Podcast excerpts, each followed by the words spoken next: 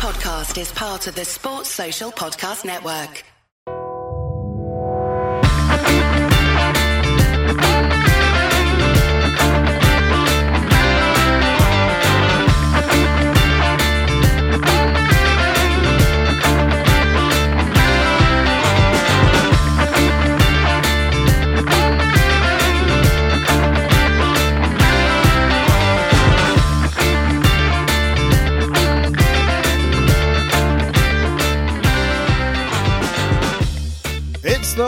Pod. Good to have you all along with us.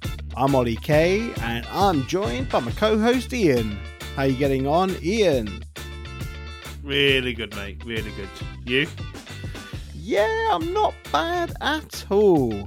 Looking forward to duking it out with Burnley tomorrow.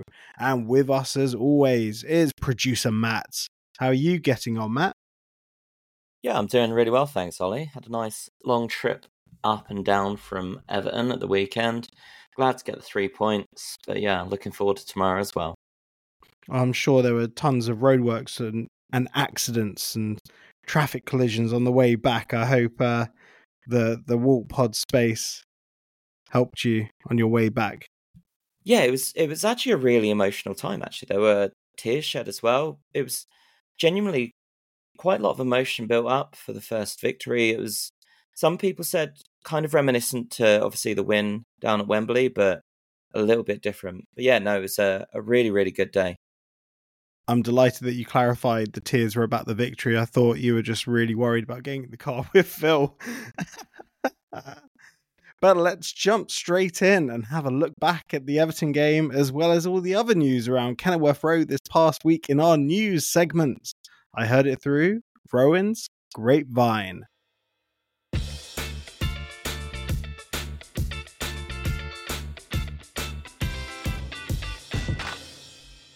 So let's start with some one word reviews.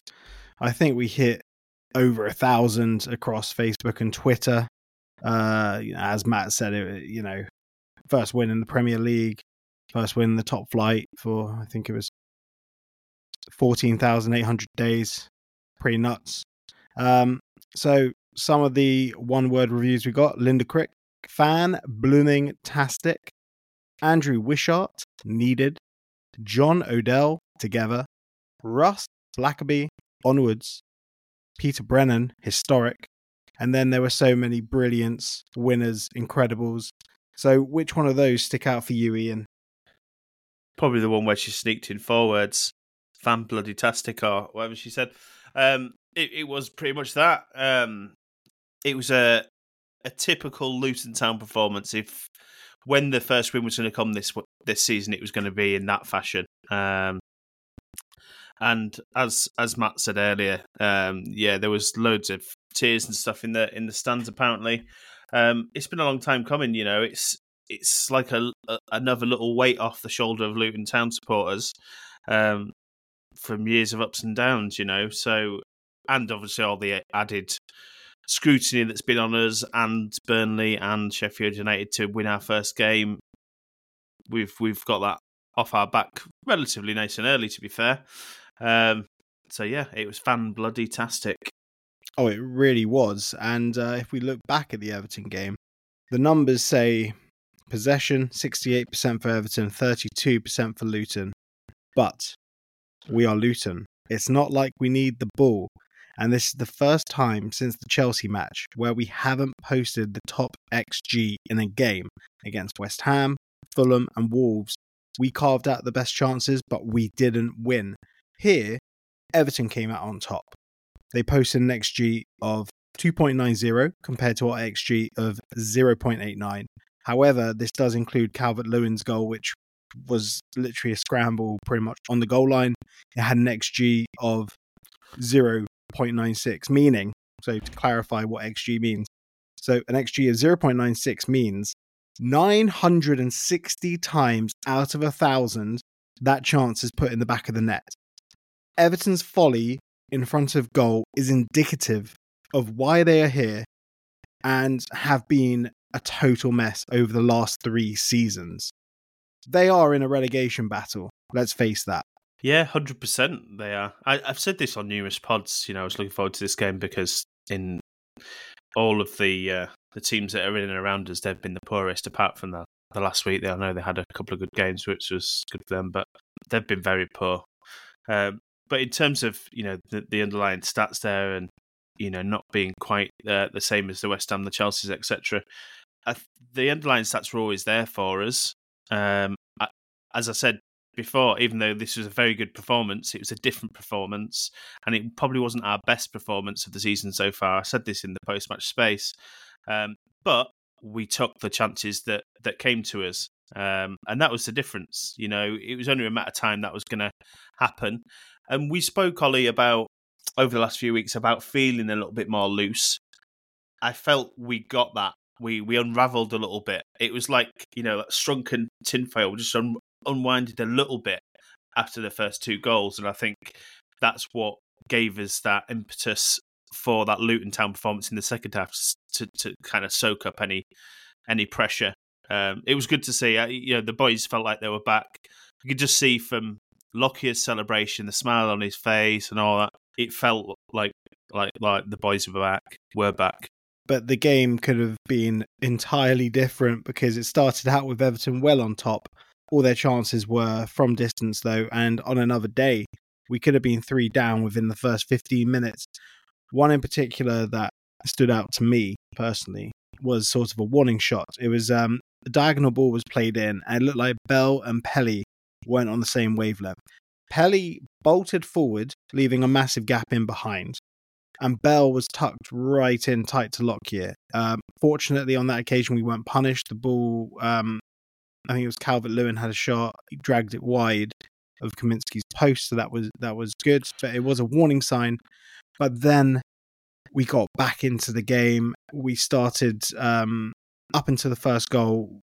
It was our game. We were cooking. Ogbene Doughty. They were dovetailing beautifully on the left hand side. Even Marv was progressing well up the pitch. Pelly, after that early mistake, he worked really well as a foil for Marv in that double pivot role. And he could be very important for us in the absence of Lokonga. It raises all sorts of questions about what's going to happen uh, when Barkley is fit again, uh, how we, we sort of shoehorn him into the side. The set pieces, though, is where we won this game. They were really crisp, especially all of those played in from the left by Doughty. The outswingers were causing so much carnage with Lockyer and Morris getting on the ends of them every single time. And that's actually where our goal, our first goal came from. It was an outswinger. Morris rises the highest, hits the bar. The ball rolls down onto Jordan Pickfordsaurus Rex's chest. He swipes it to Ashley Young, who controls it before clearing it but Lockyer pounces on it. And what a goal that was. And I, I, tweeted at the time, it was made even better because it was Ashley Young who got mugged off on the line by Tom Lockyer. It was just, it was poetic. It was perfect. But how did you feel, Ian, about Lockyer getting that goal? Because the journey he's been on, sensational for Tommy. Yeah, it was great for him, especially with the injury um, concerns pre-match uh, and obviously the scan and everything. And obviously he came through that um, and, and and got a nice shiner. In this game, you know, he's always in the wars because he's always sticking his, his head on the end of everything, and, and that proved that proved the same on on Saturday. I've, I've spoke to loads of friends over the weekend that aren't Luton Town supporters, and the first thing they said is, you know, that endeavour from Luton, i.e., Tom Lockyer, to not give up on that ball. You know, it was superb. You know, and who better for that to uh, to follow up against an Ashley Young. You know, uh, it was great. It's a great goal. I think I know Carlton Morris's was a superb take as well, but I think quite a lot of people really enjoyed that Tom Lockyer goal. It was superb and loved his celebration as well. He he executed that knee slide to perfection. He really did. Like with, with knee slides, I would never dare attempt a knee slide. I, I'd I'd snap in half. The second goal was a spectacular delivery from Doughty once again. But the movement from Morris to get the space he did on the back stick was fantastic. The way he peeled off the back of Mykolenko. The ball dropped wonderfully, and it was a purely instinctive finish past Jordan Pickford. Lord knows how he's England's number one. Although it was an absolute bullet of a shot from Carlton Morris. Yeah, he, he looked like he was going to take a touch as well, um, but he didn't. I think that surprised a, a few people, especially uh, Pickford. Um, Mykolenko did, as soon as he peeled off as well, he did look back um, and he saw him peel off, but obviously I can't remember who he had next to him. He, he, he didn't lose his marker there. Um, but he left him and he had so much space and he, he, he literally just cushion shot straight into the, the side netting. Beautiful really well taken. And it was those kind of chances that we're going to take when we're a little bit more loose, um, and and the confidence is high. You know, hopefully that'll stand in good stead against Burnley and, and Tottenham when when the chances come. And it's great for for both Doughty and um, Morris. Got loads and loads of plaudits at the weekend. What was what was it like in the crowd? It must have been absolute carnage. Yeah, uh, honestly, at this point, like the the Luton away side just absolutely exploded. It was incredible to see, and it kind of just it gave a lot of meaning to the fans. I'd say at the end because the chant, obviously, we've got Super Robbie Edwards. He knows exactly what we need. Like in the back, Morris in attack. It, it just kind of it made it just all that sweeter that they were the guys that were able to get the goals for us uh, it was just a treat to see that kind of performance and goals from them in a game like this. So, yeah, very, very happy at that point. That was also the PFA Championship Team of the Year that was announced two months ago. It was Lockyer at the back, Morris in attack. But I didn't see Robbie Edwards as manager. Then there was the Everton goal before half time, which was an absolute scramble. I've seen those not being given, and there was a long wait with VAR to be honest, I thought it wasn't going to be given because VAR went on for about six or seven minutes. But those scrappy ones, I guess that, that shows where Everton are at the moment. They're just relying on those scrappy finishes inside the box at the moment. I guess we'll, we'll have to see how they go for the, the rest of the season. Moving on, though, at half time, Burke was replaced by Anderson, and Burke was feeling his groin, but he's all right for, for the game tomorrow against Burnley. Uh, Lockyer was replaced by Mengi due to taking a knock to the face. Uh, I said it in, in the post match space. Everton, they, they were all elbows, more elbows than a dinner table. It was absolutely disgraceful. That that also, that one from Jarrad Branthwaite on Anderson, where there was no chance of getting the ball. But what he did was just sort of pull out and shoulder barge him right in the chest. Absolutely disgraceful. Don't idea, no, no idea how he didn't get booked for that. No, he took it like a like a trooper, didn't he? A really good performance from both of them. Um, they're both kind of settled in well.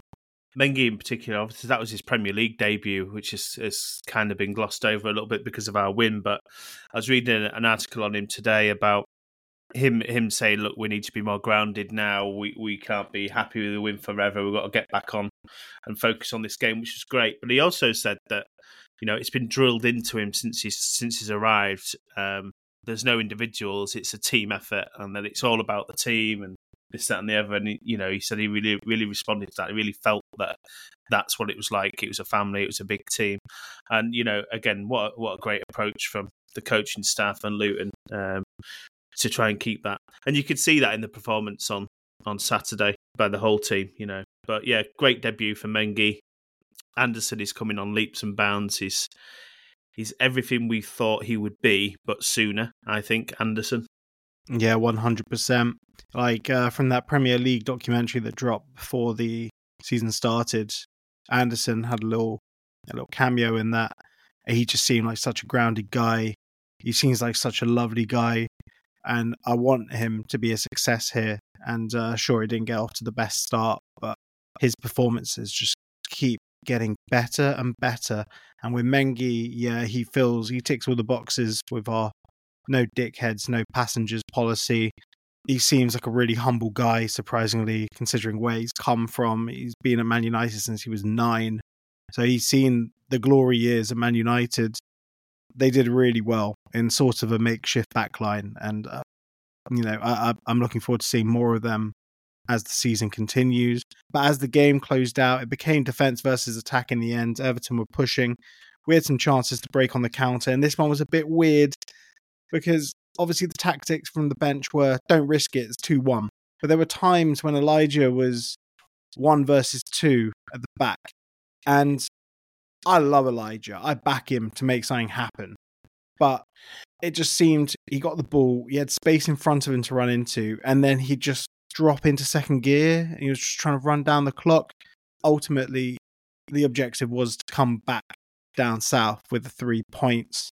But I just felt for Elijah there because I felt he just, as the the ground, you know, just opened up a pathway to goal, opened up in front of him. He, I felt he should have gone for it, and he probably wanted to go for it as well. Like, what do you reckon's in his mindset at the moment? It's it's a tough one, that isn't it? Uh, because in that moment, um, you've got to kind of stick to the plan, try and be mature, try not to be a hero. Um, ultimately, that approach worked for us. Um, we didn't take risks and didn't get punished for it, but I don't know. It's a difficult one. You could say, "Oh, well, there's a glaring opportunity there. We should be able to be strong enough to just go and take it." But it's not as cut and dry as that, is it? Elijah will be fine this season. I know that he's obviously not been starting uh, and whatnot, but he'll come good. That's just because obviously the change shape and stuff as well. But he'll he'll have a big part to play for us this season, and that's not always just trying to to for us to hold on to a lead. Um, he'll be coming on to try and affect games as well, so he'll be fine. He'll be fine. But yeah, you you do kind of feel he's a natural goal scorer, isn't he? So that's what he'll want to do. But he's also very good at um, preserving leads for us and, and pressing and doing the defensive work that uh, we need from them boys up top. Yeah, I do believe you're right. We will see more of him as the season continues.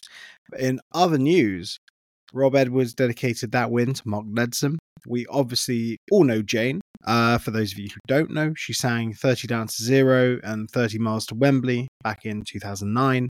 Mark has been around the club since 2008, helping the club out with PR as we climbed up the leagues. He finally got his dream job uh, this summer, joining the club's media team, and it's sad that we lost him.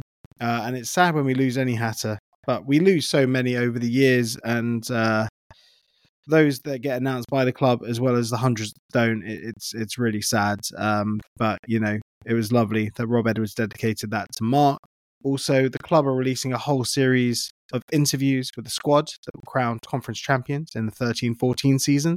They have released an interview of Alex Lawless, which was uh, a very entertaining watch. Um, but Ian, who are you most looking forward to from that series? It'll be interesting to see if um, we actually get everybody in. Obviously, it'd be great to hear from likes of Andre Gray, who were a big part of getting us promoted. Um, yeah, you know, John Shaw, Mark Tyler, um, them sorts of players. It'll be um, Steve McNulty. I'd love to, to hear an interview with Steve McNulty. Still love him. It's a shame he's not come back in some capacity, but I don't know if his coaching is up to scratch or not. I know he's he's done some managerial stuff up there, but it's actually a great series to run. Great idea, and I'll, I'll be looking forward to it. And I had a chance to listen to the Lawless one yet, but I, I, I love Alex Lawless. I think he's um, he's been another one that gets Luton, and that's why he's back. But yeah, them. Well, he he's the easy one to get hold of. They'll also be able to get Paul Benson. I hope they are able to bring back Andre Gray from Saudi Arabia because that would be interesting, especially as he played for them lot down the road. The one I'm really looking forward to is Tinashe Chibata, who uh, was crucial in our promotion from um, the the conference that season with his two appearances against Staines in the FA Trophy. Uh, I I can't wait to see if they manage to get him on. Yeah, can you imagine Luke Guttridge as well? Um, it'd be great to see him and Matt Robinson, who's who's obviously still playing as well. Um, so there's a few there. Just a cheap Tesco sandwich as well. We'll have him in. Elliot Justin. Uh, Yeah. For those not in the know. But yeah, that's you know, it, it'll be a good series to put together because you know what a season that was. Out of all the promotion seasons, I think that was one of my favourite. You know, obviously there was a lot of um, hard years in the conference, um, tough places to go, um, cold, cold grounds.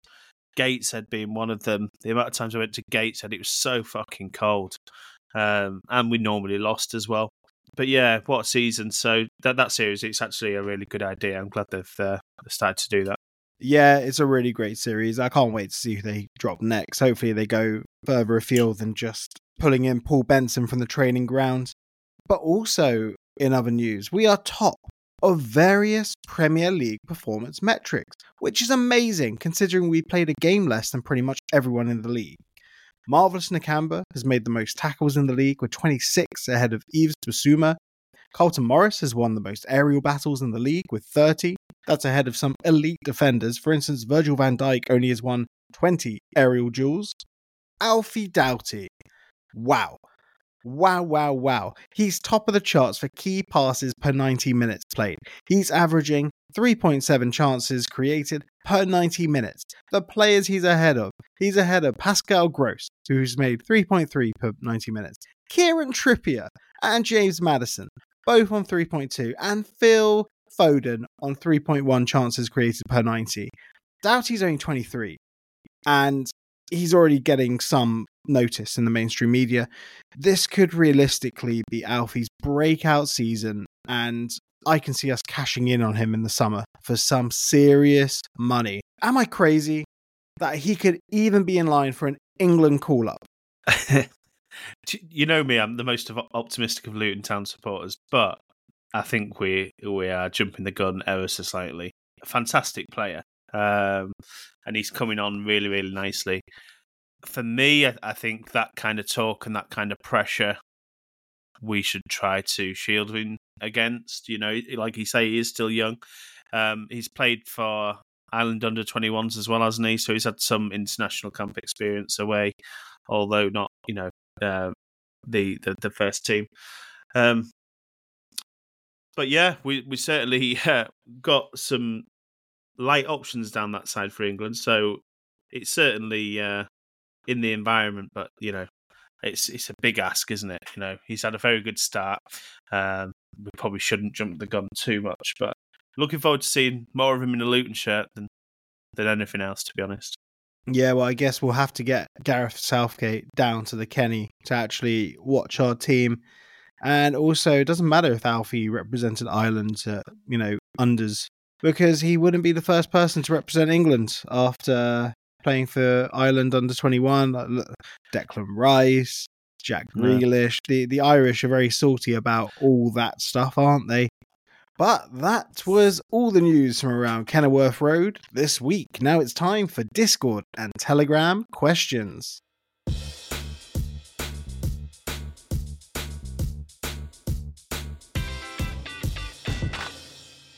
The first question is from Kvos from Discord. They said, How do you see this win building team confidence throughout the season? Ian, I'll go to you first. I know you've spoken about this before on previous podcasts about building confidence. Yeah, just for the question, uh, I'd just like to say I really love this segment actually. Um, I really love, um, out of all the segments in the show, I do love Hatter or Lower, but uh, I do love the Discord questions and questions from other people because it kind of catches you off guard. I don't really know they're coming or what their the context are until you you ask them. So it's really good. Um, uh, it's in terms of across the season, I don't think it's going to matter too much, but certainly in the next few games because you know it can change from week to week. We've got beat tomorrow night um, or tonight, whenever you're listening to the podcast um, against Burnley, and the confidence could be down again. But I think um, it'll certainly give us confidence over the next few games that we can go out and, and score goals in the Premier League away from home and at home. Um, and it'll loosen us up a bit. And that's that's all we needed, really. You know, the the underlying numbers were there. Um, we had been getting better and better in each game that we'd played. So, um, you know, that's all we need. We just need to go out and enjoy it, have some fun. Which they, they we had that in patches against Everton, and the the more we start picking up some points, because that because that that that Wolves game as well, I think that helped us going into Everton actually but the more we pick up points, the more the confidence will grow. So, not particularly just this game. The more we pick up points, the more it'll grow, and we'll build some serious momentum with solid foundations. Ollie, anything additional to add to that one? I completely agree with Ian there. Just want to say it was so important for us to pick up that win and a massive statement for the team being the first promoted team to get the maximum three points from a game. Sensational work. Okay, the next question was from Andy Tinger on Discord. They said, Why is Luton in the Premier League so upsetting for some people?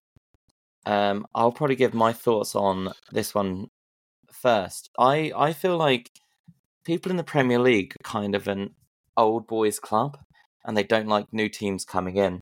They've also got a bit of a sense of entitlement, and they don't really tend to play nice with new people. Uh, the the bias in media and the fanship because of all the teams that have been in the Premier League since the inception, especially the Big Six. And I'd probably say Luton is a much smaller club than most of them are used to. So it's going to be used as a target. No one really cares about our history or story that isn't kind of within our fandom. Ollie, what are, what are your thoughts? Yeah, mate, you absolutely smashed it there. Only one bit to add. Uh, the the mainstream media are constantly trying to build a narrative because the Premier League in reality is boring as fuck. At the end of the season, Man City are going to win it. They're going to win every single fucking trophy, and they're trying to stir up storylines like it's some shitty WWE show. When in reality, they just need to let the teams kick the fucking ball around, and at the end of 38 games, whoever stays up stays up. Uh, a lot of it is based on ignorance, uh, and a lot of it is based on 14 year old idiots who have multiple thousands of followers on Twitter who have only been following a club since they got big. Uh, for instance, I said the other day, if Twitter was around in the 90s, there'd be a load of Fergie Stan accounts. Well, fuck all these people who just uh, literally sit on a couch and watch fucking football. Fuck them. That's all I have to say about that. Love, love the passion. Um, I'll pass the question on to you, Ian. Why is Luton in Premier League so upsetting for some people? Difficult one, isn't it? I, I think, um, obviously, I think it's a, a focal minority. Really, it's all like Carly said. It's all the youngsters and, and this, that, and the other that you you hear all the bluster about uh, about Luton Town from, and all, all, the old vintage supporters from from these Premier League clubs will know what Luton are about because they've seen it and they've seen us do it. So you know, it doesn't bother me too much. Um, one thing on that, uh, uh Man City can't win everything because they're out of the Carabao Cup just like us now. But um, no one cares about the Carabao and, and Cup. To be fair. Yeah, well, we fucking do. We won the fucker, mate. Um, obviously, it's it's pride and praise in our trophy room. Um, but you know, it's uh, to be fair. If if I wasn't a, a Luton Town supporter, um, and I didn't have Kenilworth Road, I'd be fucking jealous as well. Uh, it's just what it is, you know. And all these supporters, you know, a, a majority of them are going to see what Luton are about this year. So, all the best to them. All the best. All right. The next question is from J Lock from Discord.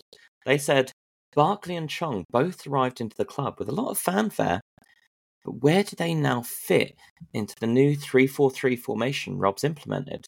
They were clearly bought in for the 5 3 2 setup. Ollie? I think they can still fit in. Uh, to be honest, we don't have to play a symmetrical 3 4 3. Um, I know Brown's been getting a lot of love, but for me, all all the all the good stuff comes down from our left side from Doughty and Ogbene. Um, like potentially you can play like an asymmetric lopsided 3-4-3 so instead of brown you can stick barkley there so he's a bit more infield then you get kabore on the overlaps um, and it sort of causes a headache for for defenders where they don't know whether to come and pick up barkley watch for the overlap or the underlap from doughty like who knows and then Chong can also play that position. Also, he can he can play out wide. He can play in the Brown role. He can play in that sort of asymmetrical false winger position that, that I was just suggesting for Barkley. The possibilities are endless. They're both very good players, and, and Rob Edwards brought them to the club. I, I don't think it's going to be a case of what happened with Nathan Jones, where he forced a load of players to play 4 3 3 with Dion Pereira, Fred Onyedinma, um, Admiral Muskwe, and then just sort of decides to throw the, the tactic book out the window and then and then start playing a back three. I don't think that's going to happen. Okay, and Ian. Can't really add too much to that apart from that there will they will play their part this season for sure. And I don't think we necessarily stick to the system um, 100% throughout throughout the season either. Um, I think we'll we'll have to be adaptive at points, um, and therefore that they, they will play a part. You know, Um, both have had their their moments, um, but just haven't been able to get into everything because of uh, Wilfred Barkley injury and, and and obviously Chong has just been in and out. So um, they'll have their times this season. Okay, I'm going to ask a slightly controversial question potentially that I've just come up with myself. Um, do you feel Kabore is going to be the number one position for the right wing back role for the season? There were, in my opinion, a couple of key mistakes that were made in the Everton game, and I have seen incredible things from him in terms of the run on the right wing. But there's also been times where I've felt like we've been under a bit of threat uh, on the overload on the right wing. Ollie, what's your thoughts? The only other option there is Alfie Doughty. And I feel if we move Doughty over to the right, yes, Doughty is great wherever you put him, but you miss that link up play with Ogbene, unless you shift Ogbene over to the right as well. But essentially, I, I don't see who else can play in that position other than Kabore. Okay, Ian, any thoughts? No, again, I agree. Uh, you know, he, he has had the odd mistake, and I know Exeter was glaringly obvious, and he had one in the first opening moments against Everton. However, he is getting incrementally better each game as we go on, and you know, he's kind of he doesn't have any shield from the fact that he's already been at the club for a little while. You know, Lockyer made a mistake as well. Bell made a mistake uh, against Everton. These things will happen because we're in transition. But I think he is getting stronger. He's getting stronger. The maturity in his play is is coming to the fore a little bit more now. Um, um, and we'll start seeing it uh, even better. Kabore, I think his potential is is quite big for us. Okay, yeah, that was just just one off the top of my head. Um, Cool. The next question was from Pure Luton on Discord. They said, How many points do you see us getting in this tough run up until December? In October, Burnley, Spurs, Forest, Villa. November, Liverpool, Man United, Crystal Palace. December, Brentford, Arsenal, Man City, Bournemouth, Newcastle before Christmas. Total of 33 points to play for. I might I might try to simplify that question to more of which of those games do you feel are easy wins potentially, or which of those games do you think will be draws? And I guess what would the general point estimate of the total 33 be? Ian. It's a relatively tough one. It's the Premier League, isn't it? So it's always going to be relatively tough. I think between 13 and 15 points would be my estimated uh, point intake from that run. And I think there'll be a few shocks along the way in terms of some of the big top six teams, shall we say, uh, or people that regard the top six teams as being the top six. Um, I think there'll be some shocks in there along the way. So, uh, yeah, between 13 and 15 would be a, a decent return, I think. Okay. Speaking of speaking of shocks, I've been speaking to my Spurs mate tonight. He said hopefully they should be putting out a slightly weakened team. They might underestimate us. Son looked slightly tired, etc. So who knows? Maybe that would be a, a nice surprise for us. Ollie, what's your thoughts? Well, if they do that, it's their error because we will be full blooded and we will make them pay the price. Um, how many points do I see us getting in that run? I I would say ten to fifteen. The the main thing is you've got to target, and I've, I've been very vocal about this. You've got to target all the teams that are going to be finishing twelfth to twentieth. Those are the games. They're all six pointers for us because if we have the three points, that other team can't get get can't get the three points. Um, so for me, I, would actually put Brentford in there as well because they've had a bit of a slow start, haven't they? Palace are in there. Forest, although they've spent a lot of money, they don't look like they're being too cohesive. Burnley, that is the the first six points that we got coming up. We'll talk about that later. Bournemouth because they haven't hit it off well either. Uh, yes, yeah, so I reckon ten to fifteen points there. Okay, so the next question is from Phil from Telegram. He's also actually one of the writers on the We Are Luton Town Substack. Uh, he said, Are you, meaning me and the panel, more or less confident about playing Burnley than last year? Had a decent amount of changes, and we did well against them last year despite the 1 0 loss. Um, I'd say I think it's going to be a tough game because I feel like they've got a bit of a point to prove. They've had some very tough fixtures in their first few games. They've not managed to win any of the games. They're also going to probably be bolstered by the fact that you know they won the league fairly comfortably last year and they came to the Kenny and they managed to get four points out of it. So I think it's going to be a very tough fixture. But a Tuesday night under the lights of the Kenny is an incredibly tough fixture for any opposition. So I think we're going to get a minimum of a point out of this game. Ollie, what's your thoughts? Yeah, I'd say it's an understatement to say that we did well against them. We played them off the fucking park. They only won because of a dodgy penalty, that handball against Lockyer that handed them a goal, essentially. We should have got something out of that game a point, a win. Um, we were sensational that game. On Burnley, I feel they've actually become a weaker side. Yes, they've invested heavily by making a lot of their loanees permanent. They've also signed a lot of good wingers, but they have lost Ian Maatsen.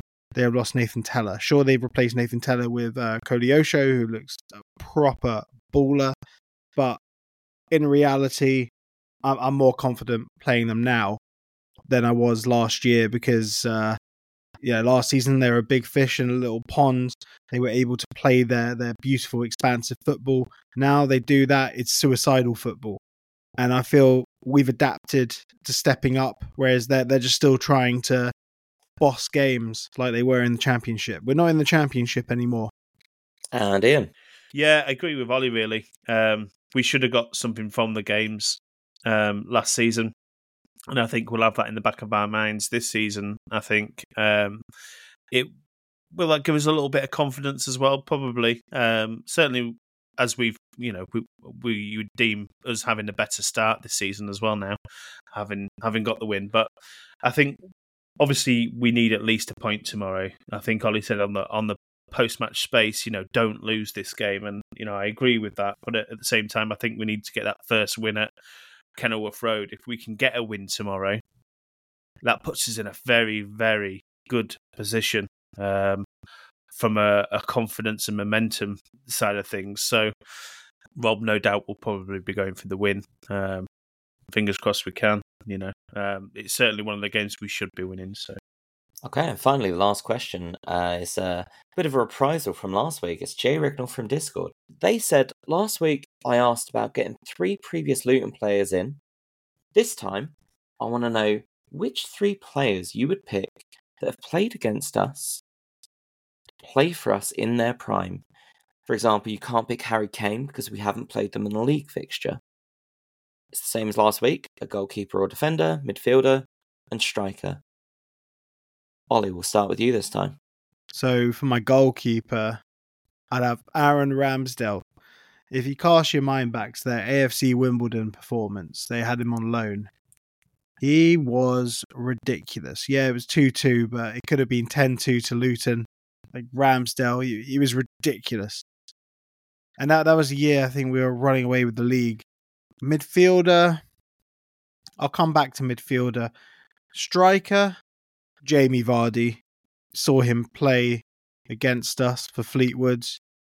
You could see he had something about him there. Midfielder, it's going to be a bit of a weird one because um, he probably hasn't even hit his prime yet. I'd quite like to see Hayden Hackney play for Luton Town eventually. He's this Middlesbrough lads. I think he's got quite a future in the game. He's a decent player. And Ian, same to you. Are we are we not allowed to to use friendlies as a uh, as an option either? No. I'm gonna cast a vote on no. You can't. Fucking bastards. That's oh, you're gonna have Zlatan Ibrahimovic out of it. Then. Yeah, of course. yeah. Uh, bastard. And Crespo's out. Fucking hell. It um, said it in the question. See, you can't so have Harry better. Kane. He played us in the FA Cup. Of course, you're not allowed friendlies. Read the rules, Ian. I would probably go with Ian Rush up top. Obviously, very good player in his time. Uh, that's uh, I'd go for Ian Rush. Theo Walcott, when he played for Southampton against us, was obviously very young at the time, but absolutely superb. Um, and then in defence, um, as much as I don't really like him as a person, as a player, he was he was fantastic. It would be Tony Adams. So that will be my three. Oh fucking hell! I, I didn't know that we could go like vintage there. My my three would get obliterated we- by your three. In in fairness, in fairness, because we haven't played against very good opposition in the league over the years, then I had to go go a little bit far back. Um, apart from obviously Theo Walcott, um, who who was sublime in his time. Uh, you know, very good player, unplayable on his on his day. But if if it wasn't if it wasn't league, I would have gone with Theo Carragher and Ibrahimovic. I think. Okay, well, in that case, I'm changing Hayden Hackney to Paul Gascoigne. But great questions as always. Thank you, Matt. And thank you to everyone for submitting them across Discord and Telegram. Matt, we'll see you again later. Now, let's talk about some of the monthly giveaways from our sponsors.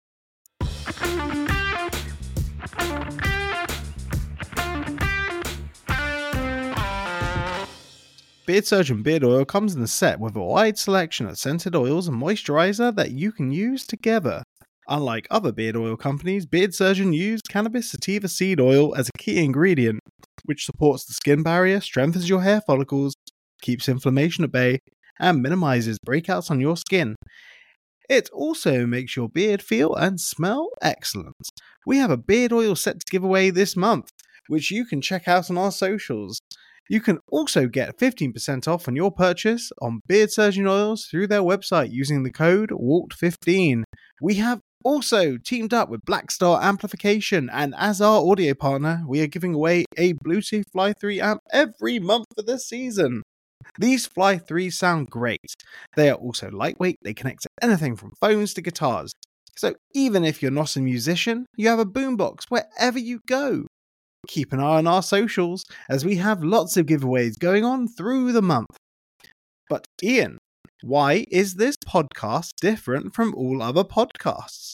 I don't know, Ollie. Why is this podcast different from all other podcasts? Because there's a joke in here.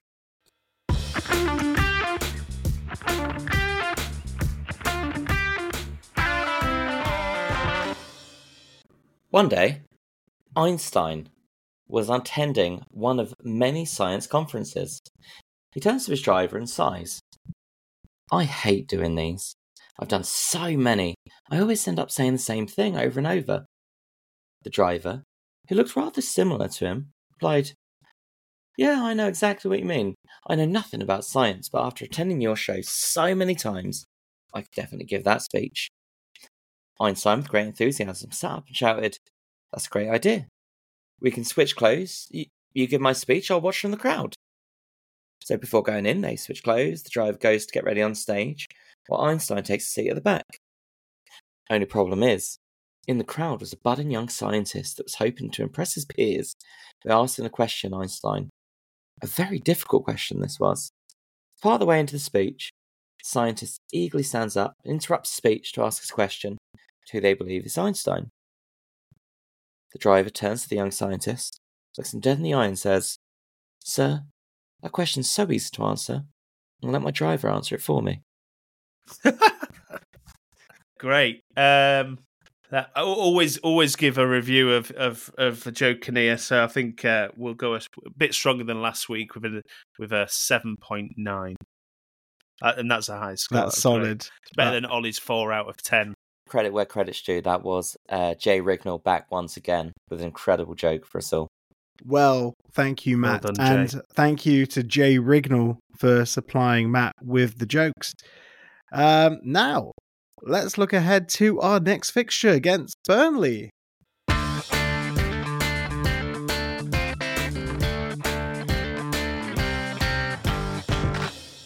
Now, coming off the back of a win, we need to tread carefully here. Burnley have had an awful start to the season, having played so many of the big teams.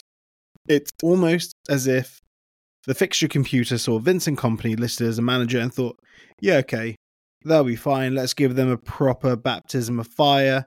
So far, they've had Man City, Villa under Unai Emery, Tottenham, who revitalised Forest, who yeah, it was Forest, Man United, and Newcastle. So it's a tough start for them. But how do we avoid falling into that pit of following up a good performance at Everton with a below par performance against Burnley? I don't, I, you know, I, there won't be any complacency. Um, they they will attack each game as it comes, and I think that, um, to be fair, uh, have have Burnley had a harder start than us? Um, I'm not sure they yes, have. Yes, I think they have. Um, uh, yeah, not for me, but um, I think we've had a pretty tough start. Um, I know they've had Man City and the likes, but um, I think in terms of the game for us, I think we just need to, you know, uh, approach it the same way we always do. There, there, won't be any complacency. They'll they'll have forgotten about Saturday by now, and and we'll go about it the right way. Um, and hopefully that's a win. I think it'll be actually a, a, a very good game because I think both teams will be going for the win. It'll be, it'll be quite feisty. Are you both feeling optimistic about the Burnley game? Can we grab three points and shoot up to seven points on the board? One hundred percent, one hundred percent. I think, like we said earlier, um, anything but a loss will be a, a decent result. You know, another point on the board would be, you know, an up to five is still decent, which is bordering half of what Derby's total was. I know people keep going on about that, but but yeah, hundred percent, we can get a can get a win. And Matthew, based on uh, hearing the news earlier today that Lockyer is going to be back in the team for tomorrow night, I think it's wholly within our power to win this game. I mean, a Tuesday night under the lights at the Kenny, it's an incredibly oppressive situation for any team that's going to be coming there. So, yeah, I think as a minimum, we're going to get one point out of this game. I have predicted to my friends. I know I know we don't do match predictions. Sorry for this. I've predicted to my friends that we are we are going to get a nice one 0 win in this game. Oh, you fucked it now, Matt. You fucked it now. um, yeah, I, I, mean, I know I just said all that, but you know, I think it's worth noting as well. This uh, this will be a harder game than Everton. I feel. Um, I know, obviously, Everton have started better than Burnley, but I think over the course of the season, Burnley will be higher than Everton. So, you know, it will be a tough game, a tougher game than Everton for me. Um, but we've we've got it in us to get a result. Don't worry about Matt making that prediction because on the Discord prediction league, I predicted a heavy Luton loss, which works when I predicted a heavy Everton loss. So whenever I predict Luton to lose, we win. So don't worry about any jinxing that. that. Matt is doing. Forget the hoodoo. But we will never do score predictions uh. on this pod, apart from Matthew, because we are very superstitious. Let's wrap up this pod with a game of Hatter or Lower.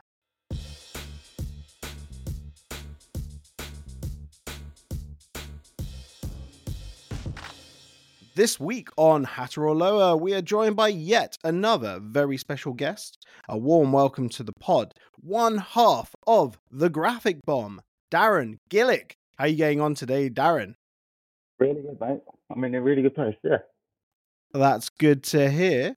Um, I've got to ask you about your artwork because you are, without a doubt, the Graphic Bomb are my favourite artwork producers focusing on Luton Town. So, what inspires you to create the artwork that you create for Luton? And they're just such wonderful pieces. Talk to me about that. Oh, thanks, man.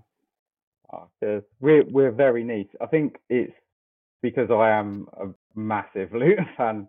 I think uh, me and John, John's more of a United slash follows for for a screen a little bit as well.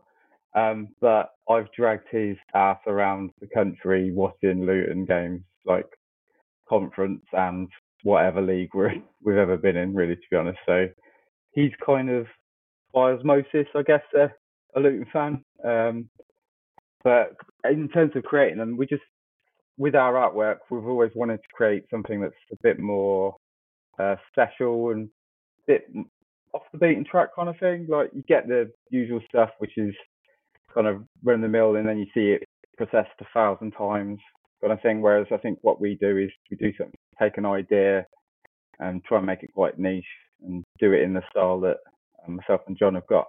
Yeah, and what a style as well. I've actually got one of your Kenilworth Road pieces hanging up in my kitchen. You you gotta get on that and and and paint all the the new changes that have happened at Kenilworth Road. Yeah, exactly. Well, we need a yeah. version two, definitely. Especially with that new stand. I'm to be hopefully sitting in it for the Spurs game, the new stand. So, well, new, old, slash new. I don't know. so hopefully I'll be able to sneak a couple of pictures and inspire myself for the next version. Oh, that's great. Well, yeah, the Bobbers is without a doubt probably the best view in the stadium. I was lucky enough to sit in the exec boxes once the day before my wedding. So, Darren, I love your artwork. Can you tell us where people can get your pieces from? Well, basically, you can find us on Twitter, which is uh, slash the graphic bomb. And then also, we've got Etsy, which has a number of bits in it at the moment, um, which we'll be getting new stuff as well, hopefully, in the near future. And that's just search the graphic bomb as well on that one. Um, and yeah, we hope to share loads more artwork with Luton fans in the future. So, what was your earliest memory Yeah. of Luton Town? I think it must have been probably early, well, mid 90s. Um, I, I went to my first ever game, which was 1990, so just literally after all the winning the League Cup and everything. But um, I think taking mates, like with my parents taking my me and my mates the mid 90s when we weren't that great, apart from obviously the cup run. Um, it uh, it was the first game I ever went to. Was uh, I think it was against Coventry because my uncle's Coventry fan. Um, but I think he works for Bedford, uh, the company, so he managed to get um, tickets. And just from then, I was just the sights, the smells of just being in the Kenny, just uh, just amazing. And like ever since then, I was just like, right, I'm a Luton fan. That's it. Game over, for better or for worse. Um, and yeah, it just went from there really. And as you grow up, you realise you're not supporting one of the, the biggest sides when you're getting your Luton kit on Christmas Day and everyone's coming out and then United. you're like, oh, what I I've selected? this one. But yeah, um, fiercely loyal. So I was uh, never going to switch ever. So there you go. Oh, top man. And so, who is your favourite Luton Town player of all time? This this is a really tricky one because obviously you go through different cycles of your life, and therefore whatever team you're watching as well, you you have relationships to that. I think I remember when I started out and I wanted to be like um when I played as well, I wanted to be like um Graham Alexander. I don't know why, I just really wanted to be either him or Julian James. that was the kind of style of player I wanted to be.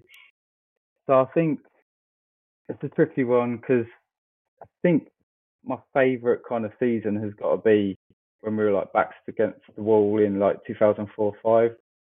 Um, so I'd have to say someone like Ahmet Brkovic. Um, he's, he's got to be up there. I, I was lucky enough to be at the Leicester game away when he scored that overhead kick from a corner, and it was just incredible. Like it, it was even more incredible because um, I went with my girlfriend at the time, who was a Leicester fan, and she had to come in the away end with me. uh, so she wasn't too happy with that. But um, yeah, she got over it. Yeah, that Leicester game, absolutely so- everyone lost their shit when Burko scored that goal. Everyone except Mike Newell. So if you watch it back, you'll just see Mike Newell just sort of leaning up against the dugout. So who's your favourite player from the current squad? And it's kind of an interesting time, isn't it? Because of um, the turnover in the summer. There is there's a couple, and like my eight year old will probably um, be a uh, will he be a bit of an influence on this? Actually, I think I'm going to go with Ogbene. I'll say that because um, I've been following him a little while. Um, we uh, did some work with Rotherham uh, before, and speaking to the media guys there, like they were always like, he's a really, he's a class act, like behind the scenes as well, as well as being on the pitch. So I'd probably have to say him because I'm most excited about seeing him this season as well. And from what I've seen this so far this season, so I think current squad, he really excites me going forward, and I think he'll be hopefully turn into a bit of a Super legend. Do I dare say that? Yeah, well, certainly if we stay up, like Chio has become an instant fan favourite. It also helps that he's the fastest player in the Premier League this season. But Darren, are you ready to play some Hatter or lower? Yeah, go on then. Yeah, yeah, go on. I'll give it a go. Top man. Well, Hatter or Lower is powered by Hatter's Heritage, a website that does the important job of preserving the history of our club. They always need volunteers, and you can check them out at hattersheritage.co.uk or get in touch by Googling Hatter's Heritage. And that's exactly what I've done to get the names and appearance totals for 20 Hatters. And then I asked who played more, player A or player B. The contender then has to guess who made more appearances for the Hatters and try and get as high up on our leaderboard as possible, which you can check out on our website. It's now time to play Hatter or Lower, and this week's contender is Darren Gillick of The Graphic Bomb. How are the nerves? Oh, I don't know. I've done again. Like I was, I was listening to week, and he was like, uh, "I've done no research or nothing." And I'm like, "Yeah, I'm the same. I'm in the same boat." Well, you can't do worse than Phil. Sorry, Phil. Don't say. Don't worry, I'll start you off nice and easy, okay? Who played more, Okay. Keith Keane or Ahmet Brkovic? I think it's Keith Keane. Correct! Keith Keane played 285 times for Luton Town. Ahmet Brkovic, 223. One and one. Do you just want to stop Just right meant- there? yeah, that's it. Call it off. Uh, I think Burko was on the brain then, and I just, yeah, Keane has just been with us. He's such a stalwart, wasn't he, for ages. What a player! Like, great guy. I remember once him knocking the gutter in off of the Kenilworth yeah, Road. a great shot that was. Hammered it, hammered it just below the scoreboard, and the guttering fell down. And then the game had to stop Yeah, for 20 minutes for it. someone to reattach it or pull it down. I can't quite remember.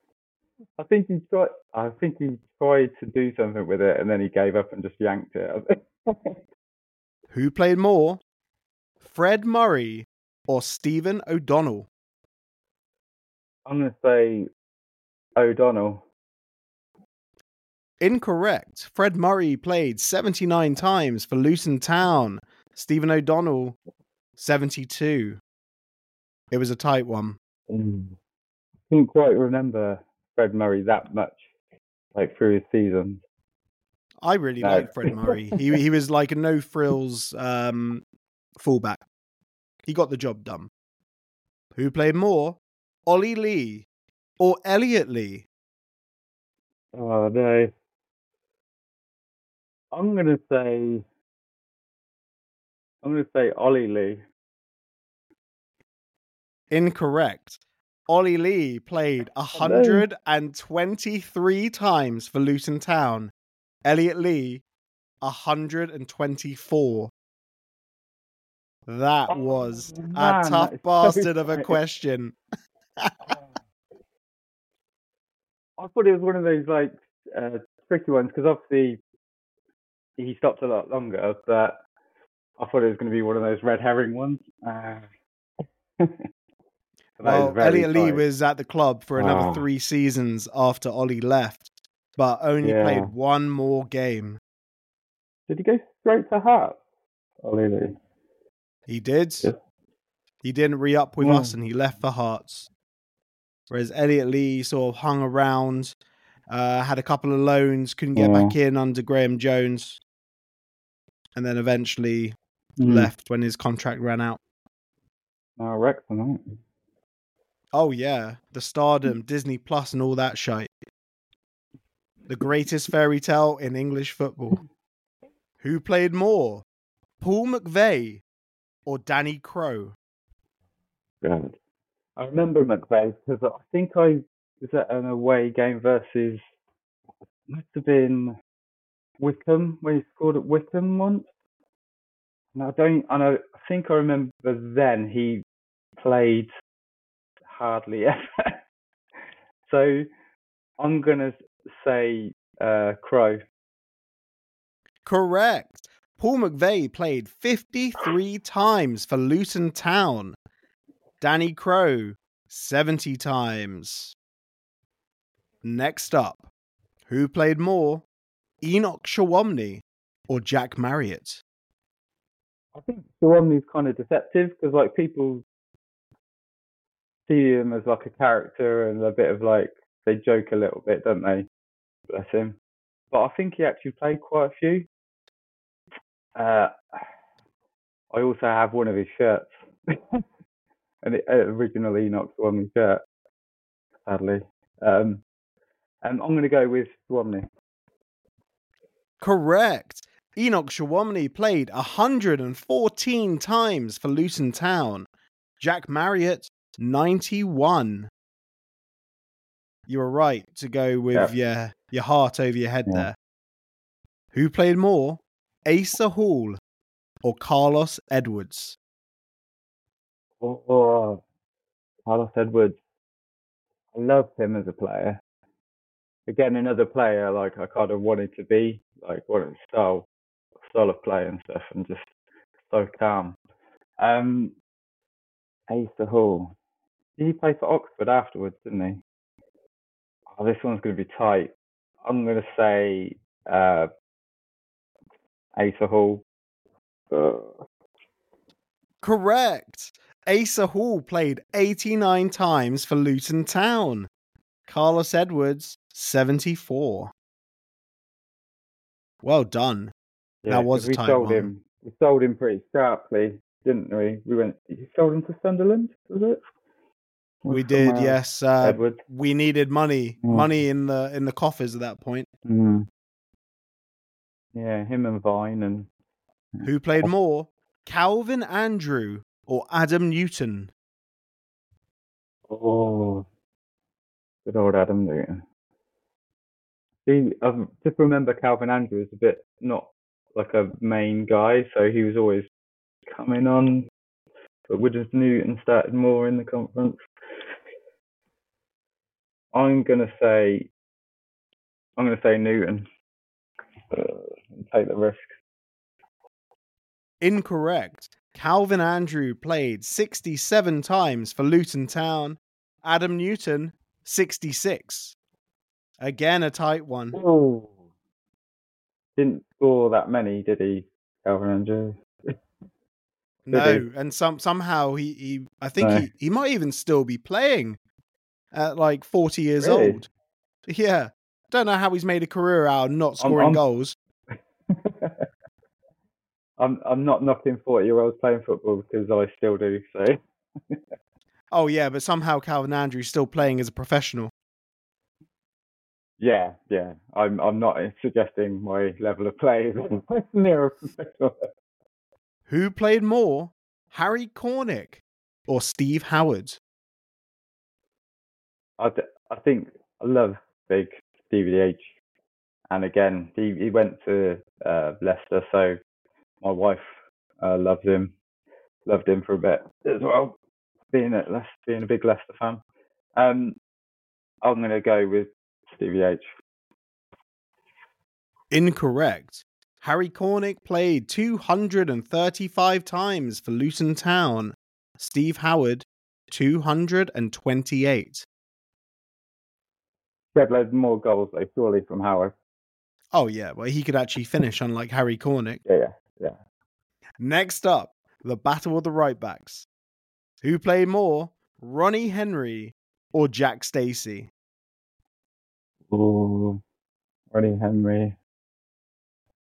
In my head, he's he's played in more seasons. Ronnie Henry. Um, whereas Jack, but then Jack Stacey used to play over Justin, didn't he? Really, most of the time. Uh, I'm going to go for Ronnie Henry. Incorrect. Ronnie Henry played 87 times for Luton Town. Jack Stacey, 95. Ooh, that's big on that one. Uh, this is the thing when you watch this thing or you listen to this, you like you look at the two graphics coming up and you're like, ah, it's easily that one. and then when you hear doing it, it's not the. Who played more? Adam Boyd or Luke Gambin? I think I definitely remember watching Adam Boyd and it him just like falling over, I think, once or twice. And like the whole homestand just laughing, essentially. But through gritted teeth that we'd spent so much money on him. Um oh, it's such a shame he, he was he tanked so much.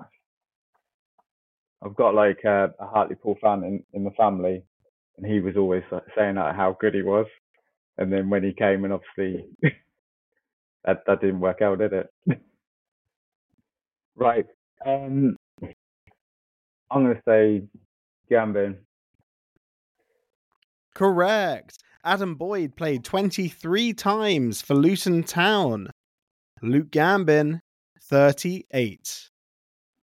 Well, Darren, Nice. you have done so well there. You are nestled in in the middle of our leaderboard with five out of 10. Spectacular effort. Well done. I'm very surprised. I don't, don't know how I've done that, but uh, Absolutely yeah, I'm happy smashed with that. that. Definitely. Yeah. Well, you know, it's better than being amongst the four out of tens. The five out of tens is the place to be. Yeah. It really is. You got good company there. Yeah, I did see Ian's name. I think I put on on five, so I was like, that that was my target, but um, I didn't think I'd get there. Don't worry, we'll put you just Brilliant. above Ian on the leaderboard. That's us done for this week. You can listen back to our post match phone ins across all podcast providers and our YouTube. Please check out our socials. We are Luton Town on Facebook. We are Luton Town on Twitter. The Walt Podcast on Twitter. We are also on TikTok, Instagram, Telegram, Discord, and Reddit. You can find all of these on our website, wearelutontown.co.uk. Follow across all socials to be involved in monthly giveaways, including Beard Surgeon Beard Oils, Blackstar Fly 3 amps, and Luton Town shirts. Thank you all for tuning in. Come on, you hatters. Sports Social Podcast Network.